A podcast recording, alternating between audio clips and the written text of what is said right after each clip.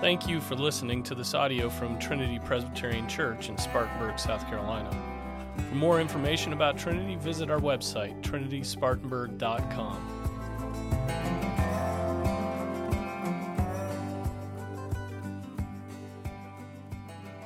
Let's turn to Galatians chapter three. Galatians chapter three.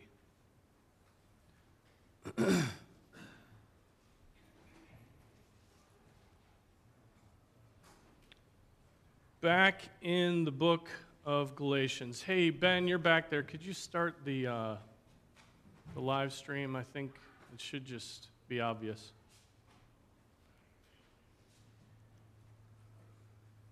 Good. Thanks. All right, Galatians chapter three, we're starting at verse nineteen. But let's go back, always to give a bit of context. Let's go back to fifteen, which we covered last time. And we're continuing on in, in this today. So Galatians chapter three, fifteen. Brethren, I speak in terms of human relations, even though it is only a man's covenant. Yet when it has been ratified, no one sets it aside or adds conditions to it. Now the promises were spoken to Abraham and to his seed. He does not say, and to seeds, as referring to many, but rather to one, and to your seed, that is Christ. What I am saying is this, the law, which came four hundred thirty years later, does not invalidate a covenant previously ratified by God, so as to nullify the promise. For if the inheritance is based on law, it is no longer based on a promise. But God has granted it to Abraham by means of a promise. Why then, why the law then? It was added because of transgressions, having been ordained through angels by the agency of a mediator until the seed would come to whom the promise had been made. Now, a mediator is not for one party only, whereas God is only one. Is the law, then, contrary to the promises of God? May it never be, for if the law had been given, for if a law had been given which was able to impart life, then righteousness would indeed have been based on law. But the Scripture has shut up everyone under sin, so that the promise by faith in Jesus Christ might be given to those who believe. So we'll stop there. We'll go nineteen through twenty-two this morning. And we've finally gotten to the question that that they've been trying to, that that uh, the Apostle Paul has been trying to answer up to this point. Um, and that is, well, if, if the law isn't this means of salvation, then what's its purpose? So he's going to spend some ink uh, addressing that question. Why then the law? So if justification is by faith alone, the question is why the Mosaic Covenant, why the laws, why the sacrifices, why did all those things get instituted? And um, in this passage, the Apostle Paul gives three reasons as to why the law came in. Um, we'll look at uh, basically the first and uh, the second today, but it goes on. The passage goes on and gives another purpose. But the three purposes, it was given to deal with transgressions. It was given to deal with sins. Okay, what, um, not, not in a justifying sense, but to deal with the, the um Uh, sins committed.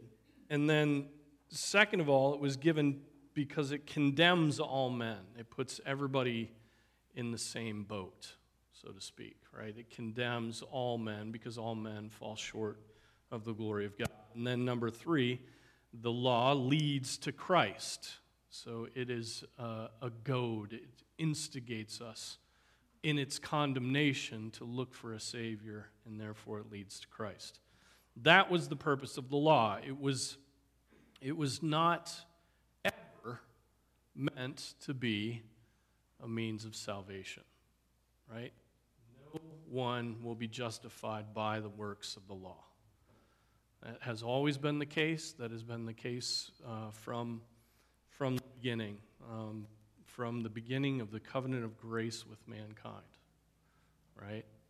Genesis three fifteen, and that promise, and then the outworking of that promise to um, through the covenants of God. And so verse nineteen, notice there's a word there. It was added. What was added? The law was added because of transgression. Notice it doesn't say the law replaced or came in place of or overturned what came before. It says was added to those previously ratified covenants, right? He's been talking about that, and he's been talking about Abraham. And, and so um, it was added, okay, because of transgressions. And then this strange statement, having been ordained through angels by the agency of a mediator until the seed would come to whom the promise had been made. Well, that's a mouthful right there, right? Ordained through angels, right?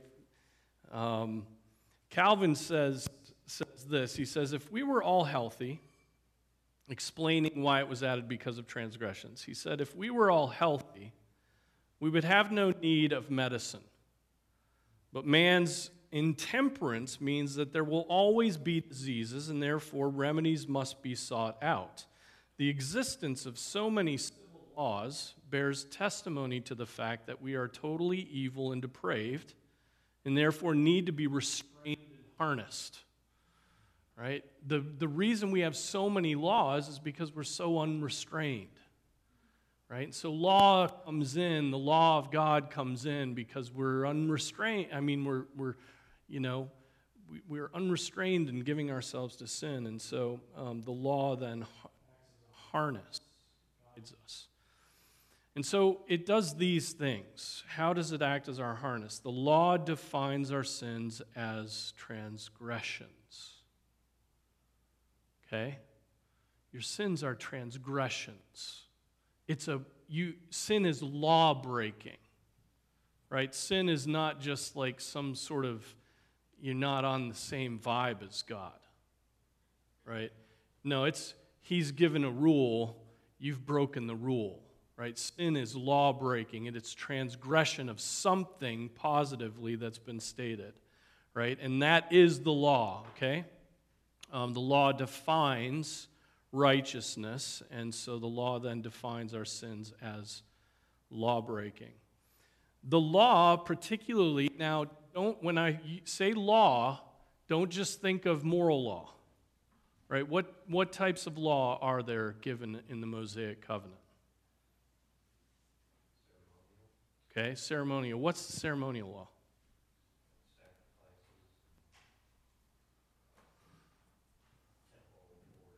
Temple order, the the um, anything having to do with the cult of Israel, like the, the religious worship, right? The sacrifices, the holy days, the holiness rules that separate Israel from the Gentiles, right? The the um, shellfish, cloth with two different, you know, whatever you call it, fibers. You would know. Um, and so that's ceremony. And there's one other kind of law. There's moral to ceremonial, and what's the other? And what's judicial law?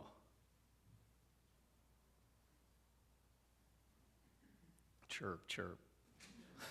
It's also called civil law. Just how to rule the land, government. Okay, the judicial law is an application of the moral law to Israel as a nation, right? All the, the, the governmental structured judicial laws, things that clearly have to do with them and uh, bringing civil order to the society. So, so when we're talking here about the law of Moses, we... You know, the broadness of that means those three types of law.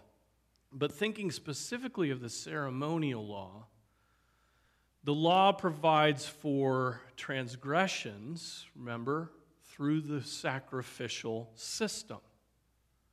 Right? The law was added because of transgressions. Remember, that's the first statement here. Well, part of the law that was added was the ceremonial, and that had specifically to deal with sins, right?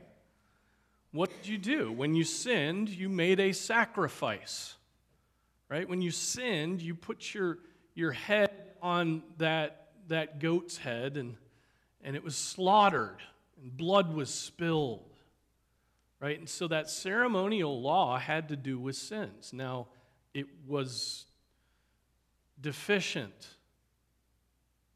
Why was it deficient? Had to be done over and over. That's just a simple truth of Scripture, right? It, it had to be done every year. It had to be done over and over and over and over and over again. And then we go and study the book of Hebrews, and we, we learn that all those things ended because Jesus and his sacrifice were not deficient. It was not deficient at all. It perfectly atoned for sin, and so it was done once for all and done. But that doesn't negate the fact that because of the proliferation of sin, because of the, the weight of that on consciences, the Mosaic Law gave the sacrificial system so that there would be a picture of atonement, a shadow of the reality of Jesus Christ, right? A faithful Israelite may have known that, man, this seems to be deficient because I have to do this year after year after year after year. And why is that? You know, why is that? And they might have then started thinking about the Messiah um, if they had truly understood Isaiah fifty-three, things like that. Okay, and so those sacrifices point toward the one sacrifice, but but look, they were added because of transgression. They were added because because atonement was needed. Atoning sacrifice was therefore defined for the people. Transgressions came in, and God said, okay, I'm going to show you what atonement is. That's why the ceremonial law comes in. And it's just a shadow of the reality of the one true sacrifice, right? But we wouldn't have known about atonement if all those sacrifices hadn't come in. I mean, imagine Jesus being the first atonement. Imagine there being no shadows that point to the reality, no picture of, of Christ, no, um, no gospel of atonement. Okay, and so that's one of the reasons the Mosaic Law, Mosaic system came in. And then the law provides for sin only on a temporary basis. The Mosaic Law, the ceremonial law, only provides for sin on a temporary basis until the seed comes, he says. Right? So you got the sacrificial ceremonial system, and then the seed comes, and that's done away with because the once-for-all sacrifice. The blood of bulls and goats was not adequate to put away sins, Hebrews ten four. Contrast with Christ, but he, having offered one sacrifice for sins for all time, sat down at the right hand of God, Hebrews ten twelve. That's what Paul is getting at here. But he has to give a reason why the Mosaic Law is there. Yeah, it's because of sin. It's because of transgression. It's not because it was a way of salvation, you, you foolish Judaizers. Are you serious? Do you think it was ever given because of that? No. No. It was added, yes, to point toward Jesus' atonement, but it was not by the keeping of the law you shall be justified. The whole system of ceremonial law is fulfilled in Christ. Now, what is this about the agency of the angels in the giving of the law? Well, it seems that, given what Paul says, that the angels did something in the giving of the law, right? Um, here we have it. And if you go to Deuteronomy thirty-three two, God says, the Lord came from Sinai and dawned on them from Seir. He shone forth from Mount Paran. He came from the midst of ten thousand holy ones, angels, At his right hand there was flashing lightning for them. So this is describing when God visits the people and gives them the law. God comes from the midst of myriads of angels to speak with them. Um, Psalm sixty-eight, the chariots of God are myriads, thousands upon thousands. The Lord is among them as at Sinai in holiness. So there's something about the agency of angels and the giving of the law there that, that it seems as, I mean, it, it seems like the, the angels accompanied God on the mount there and added to this the gloriousness of what was happening on Sinai. Acts seven thirty-eight, this is the one who was in the congregation in the wilderness, together with the angel who was speaking to him on Mount Sinai, and who was with our fathers, and he received living oracles to pass on to you. Right? So that is, that's Stephen speaking of Moses, right, among the angels. Hebrews two two, for if the word spoken through angels proved unalterable, and every transgression and disobedience received it, a just penalty, how will we escape if we neglect so great a salvation? So the angels were there at that covenant party, right? On that hill, that smoking, flaming fire, the voice of which they wanted to cover their ears and say, no, um, give us a mediator, but don't speak to us directly. Now, verse twenty comes in, and this is, this is a strange verse. It's a difficult verse. There are many interpretations and no consensus. He says, now a mediator is not for one or for one party only, whereas God is one. Now a mediator is not for one, whereas God is one. Okay, and, and the best, the best I th- think we can do, well, here's what,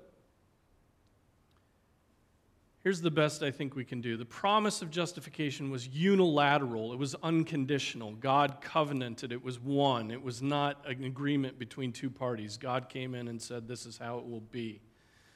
The law was mediated because it was temporary and it was conditional. Okay? Um, Luther on this says, God offends no man and therefore needs no mediator, but we offend God and therefore we have need of a mediator, not Moses but Christ, who speaks far better things for us. And so again, there's no consensus on this verse. It's hard to see how it fits in the flow. I'm not sure we can do any better than what I said, and it probably still doesn't make sense to you. But let's move on. Verse twenty-one, he asks the question, is the law then contrary to grace? Is the law then contrary to the promises of God, right? And when he says promises of God, what is he talking about? He's talking about salvation by grace through faith alone, right? The promises of God, justification that comes on the basis of faith. That, that is what he is talking about. And so he asks, is the law contrary to grace? It's a huge question, isn't it? It's a question that has been debated down through the history of the church, it's trying to figure out how the law and, and the grace of God fit together. And if you go off the rails and dispense with one or the other, you've you've uh, you've done damage to the testimony of Scripture. Is the law then contrary to the promises of God? May it never be, he says. Never, never, never. Uh-uh. Nope. Not, not contrary to one another. Because the law is not contrary because it is, is not an alternate to grace. If it were alternate to grace, it would be contrary to grace, right? The law. If it came in and was like, okay, you were saved by grace, Abraham, but now, Moses and on, you've got to work yourself into the kingdom of God, well, then it would be contrary to grace. But it's not an alternative way of salvation. You just got to get that out of our head. We have to... It sounds like this is going on and off. I don't know. Um, we have to remember that the Pharisees wrongly interpreted the Scriptures. Right? Come on, folks. I want you to wake up. Please, I'm going to do jumping jacks, whatever I have to do. Do you want me to sing a song? Get somebody to play the piano. Who plays? Who need a pianist up here? Ah, oh, dying. Come on. This is your salvation in Jesus Christ. If you don't understand this, you're going to hell. You get it? If you don't understand this, you're going to burn in hell. It's important. I don't want you to burn in hell. I just don't. I want to see every one of you in the glorious presence of the Lord. Okay? I want to see you there, believing in Jesus Christ, trusting in salvation by grace, by faith in Him. Okay? But we all are always tempted to revert back to the law as a means of our justification. Don't you feel that? And the way you do it is to say, well, I'm going to think of three rules that I can keep tenaciously. Three easy things, and I'm going to stick to them, and then God's going to owe me. We all do that, right? I'm going to, I'm going to pray as soon as I wake up, and I'm going to wash my dishes as soon as I get done with dinner, and I'm going to take a shower every day, and I'll be righteous and smell good,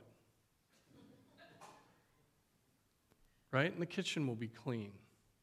And no one will be able to look at me and say, he's a slob. Right? We make these little laws, right? We can, we we we make fun of the, the Pharisee, you know, who's boasting about tithing mint. But we tithe our mint, don't we? We tithe our mint. We we And we tithe so that God might, might owe us. Not because we ought to tithe mint as an act of faith, but we do it because we think that God will then owe us. You know? Or, or think of, think of returning to the ceremonial law.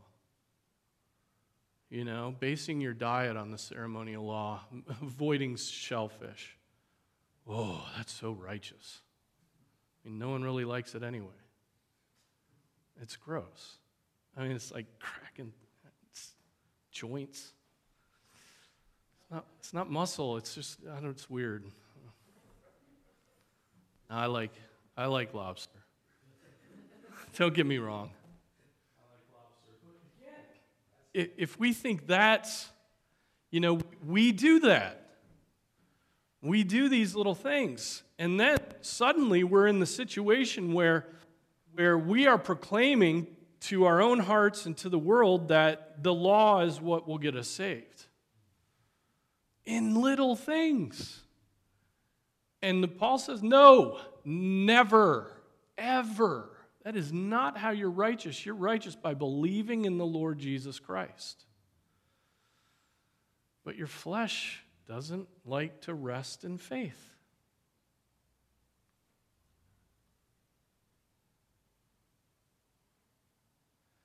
Is the law then contrary to the promise of God? May it never be. For if a law had been given which was able to impart life, then righteousness would indeed have been based on the law. There he says it, right? If the law could impart life, if it could save, if you could just keep rules and be saved, be justified, perfectly carry out the law of God, well then, yeah, righteousness would have come that way. But what's the problem?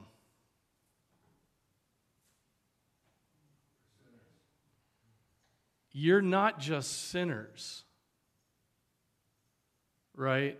You are by nature children of wrath. You are born in sin. It's, it's organically a part of you by your connection with Adam, right? You're dead in your trans- trespasses and sins. Dead, it says in Ephesians two. You're dead. And so if you think you can be alive by doing works when you're just lifeless and dead, um, you're deluded, right? So here, if, if, a, if a law had been given which was able to impart life, then righteousness would indeed have been based on the law. If a law had been given which was able to impart life, the implication is the law was never given in order to impart life. It wasn't. Now, this is hard for covenant children to accept. Covenant children have been under the law for their whole lives. Their parents have said, this is what's godliness, this is what's not. Why are you doing this? Why are you doing that? Would you stop, please? We're going to discipline you because you did this and you didn't do that. And we so often, that's the only approach we have with our children. We never say to them at some point, you know what? Christ died for your sins, and it doesn't matter what you did. And if you think me giving the law as a standard of righteousness is me saying to you that unless you keep these laws, you're not saved, you've missed it. You've missed it. Yes, I have to discipline you. That is what the Lord has called me to do. And there's a purpose in discipline. There's a purpose in... in um, in the law as a as a way of living in a godly manner for, before God, but it is not your justification. And so you have to preach the gospel to your children. You have to make sure that they understand that it is by faith that they are saved. And if they don't believe in Jesus, then their works are heaping up condemnation upon them. And perhaps even deluding them into thinking that they're good Christians, right? I mean, part of the reason we discipline our kids is to show them that they're just terrible sinners as we are, right? And we have to often say, don't do as I do, do as I say. Just like the Pharisees. And Jesus said, you know, don't do what they do, but listen to what they say. Right? I'm a hypocrite. I know what's right. The Word of God is right. But, um, you know, so we, we have to do that discipline work, and the purpose of that is so that our kids understand that they're sinners. But if we stop there and don't ever say, and all of your sins can be removed from you, if you confess your sins, God is faithful to cleanse you from all unrighteousness. Whoosh, gone. Just like that. So are you going to believe? Come to Christ. Come to Christ. So the law is not contrary. It is not an alternative to justification by faith. If the law came in to destroy that kind of justification, the justification by faith, and establish justification based upon personal merit, it would have been contrary to the promises. Law does not abolish promise, and promise does not abolish the law. Both ways. There's a purpose in the law, but the law does not abolish the promise, the promise being you'll be saved by grace through faith. Verse twenty-two, but the Scripture has imprisoned, boxed in. You know, the word, the word in the Greek really is imprisoned. The Scripture, and by the Scripture there, I think it's pointing to the, all of the law, right? The law has imprisoned everybody under sin. So what does the law do? The purpose of the law is to condemn you. Right? What does the Apostle Paul say in, in, a, in Romans seven? What did the law do? Yeah? How, specifically? Come on. Longer answers. More developed. Give me more, Greg. What does he say? Describe Romans seven. Yes. And then what happened? He was like coveting all the time.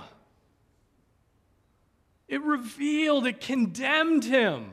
The law came in and exposed him for who he was, right? He wouldn't have known coveting unless the law had told him not to covet. You know, you know we're wicked when somebody's, somebody's, you're not thinking about doing something and somebody says, don't do that. And all you can think about is, oh man, I want to do that now. They've told me not to. I mean, that's what, that's the function of the law. It outs us. It shows us who we are. And there, and that is true for everyone save the Son of God. That's true of everyone. No matter, I mean, that's true of the Dalai Lama. Okay? That's true of the most righteous person you can think of.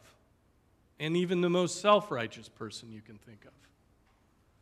Right? It is true. The law condemns all. It deals with sin by revealing sin, by increasing transgression. It does not and never was meant to impart life. Right? It increases transgression. It condemns. It tells you, you, you are, you are far away from the holiness of God. That's not That's not a wicked thing. That's the purpose for which God gave it, to bring to conviction, to show us our depravity, to show us who we are outside of Christ. The Judaizers taught differently. They claimed that the keeping of the law would justify, that it would impart life, that it was, would save, right? Yeah, grace, but also circumcision. Yeah, grace, but also shellfish, and not eating it, right? And and grace, but but these these few things. And this comes in, this the Apostle Paul, the Holy Spirit here says, never, no, not the law. And so if you go read Luther, if you go read Luther on, on his commentary on Galatians, he just casts disdain on the law. I mean, he's just like, it kills, it kills, it condemns, it's terrible, it's, it's awful, right? And he just goes after it, and he's he's... excoriating it at points, and he's just, but but why is he doing that? Because he's doing that as he's writing a commentary on Galatians, which is about justification. And so when it comes to justification, the law has no role, none, other than other than to condemn us. Right? The law has no role. Um, Calvin said, God granted us his law in order to pierce us through with a sword, as it were, and leave us mortally wounded, to constrain us to take refuge in him. Since God intended by the law to kill us, it cannot have been sent for our justification.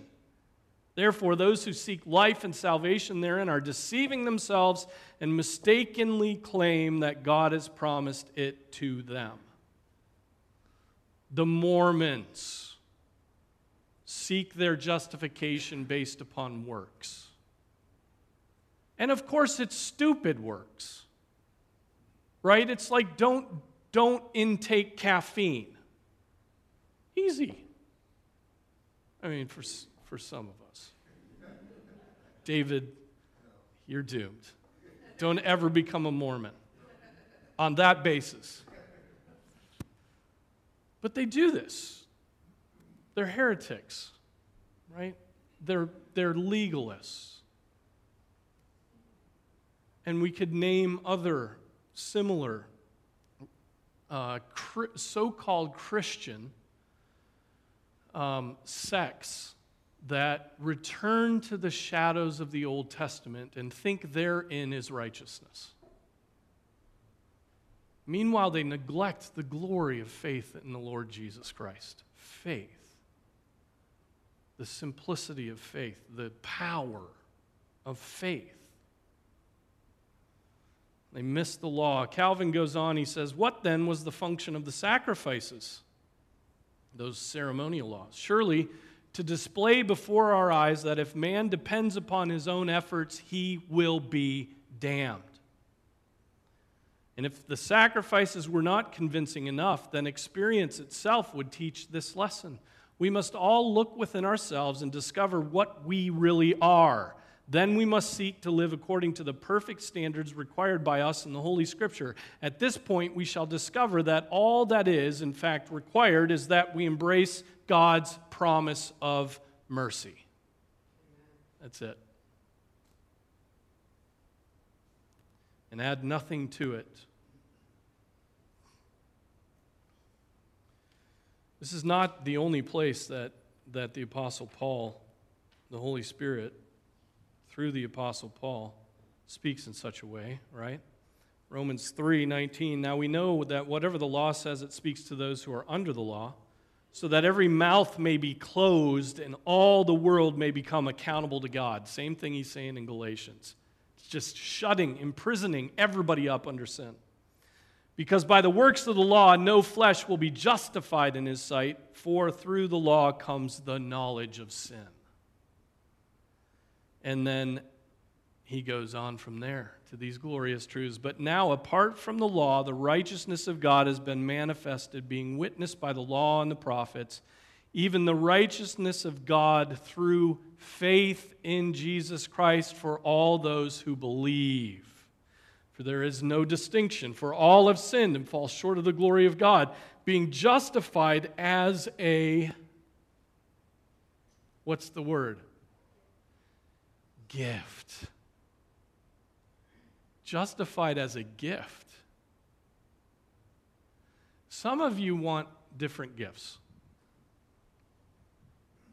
Some of you want the gift of worldly wealth. Some of you want clout. Some of you want popularity.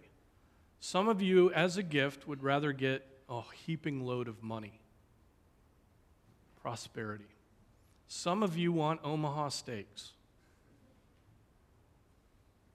an elk that's, that falls down and you don't have to track it at all after you shoot it. Some of us, and I won't say you, I include myself in this, some of us get mixed up in what we desire. We want gifts. We want certain things. We want a new pair of shoes. But, brothers and sisters, everything you could possibly want in this world,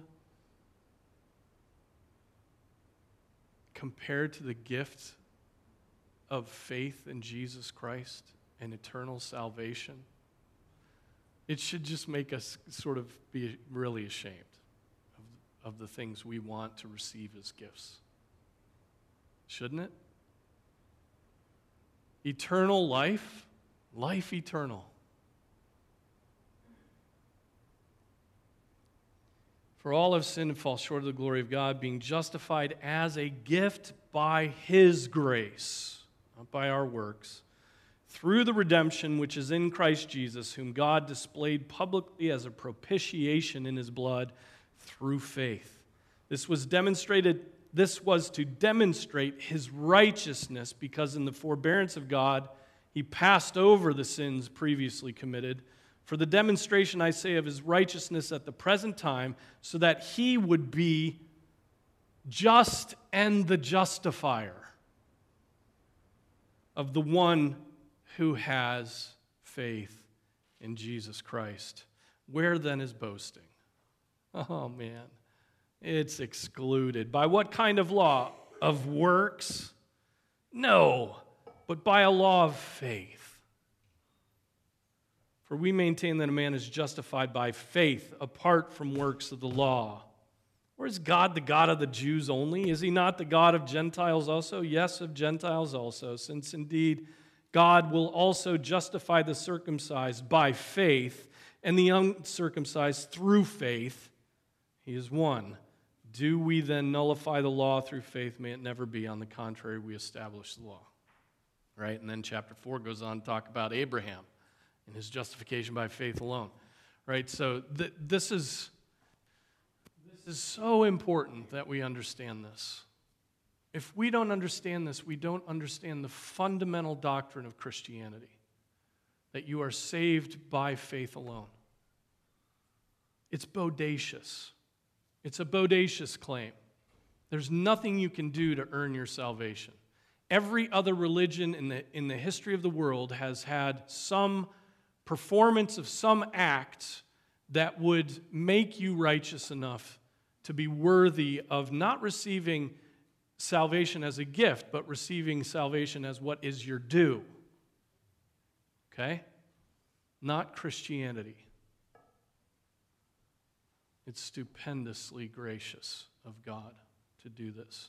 And so what does that mean? At the end of the day, you say, I believe in Jesus. Jesus, cleanse me from my sins. I'm a horrible person. Would you please cleanse me from my sins? There is no, where else shall we go? You know, there's only salvation in Jesus Christ. So God save me. That's faith. And that is all it takes. And if you have that faith, it's been given to you as a gift. You can't even take credit for believing. And so the condemnation of the Scripture, the condemnation of the law, necessitates the absolute need for the promise of God. The law condemns but does not provide a solution. The solution was always there even before the law by faith, right? Abraham, four hundred thirty years earlier.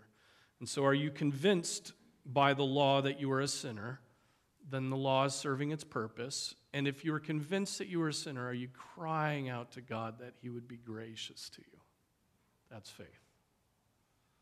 That's, that's all faith is. Going back to God and saying, God, be merciful to me, the sinner. Time and time again. All right. Sorry for my anger and zeal earlier. But when I see yawns and eyes closed, it just sometimes hits me the wrong way.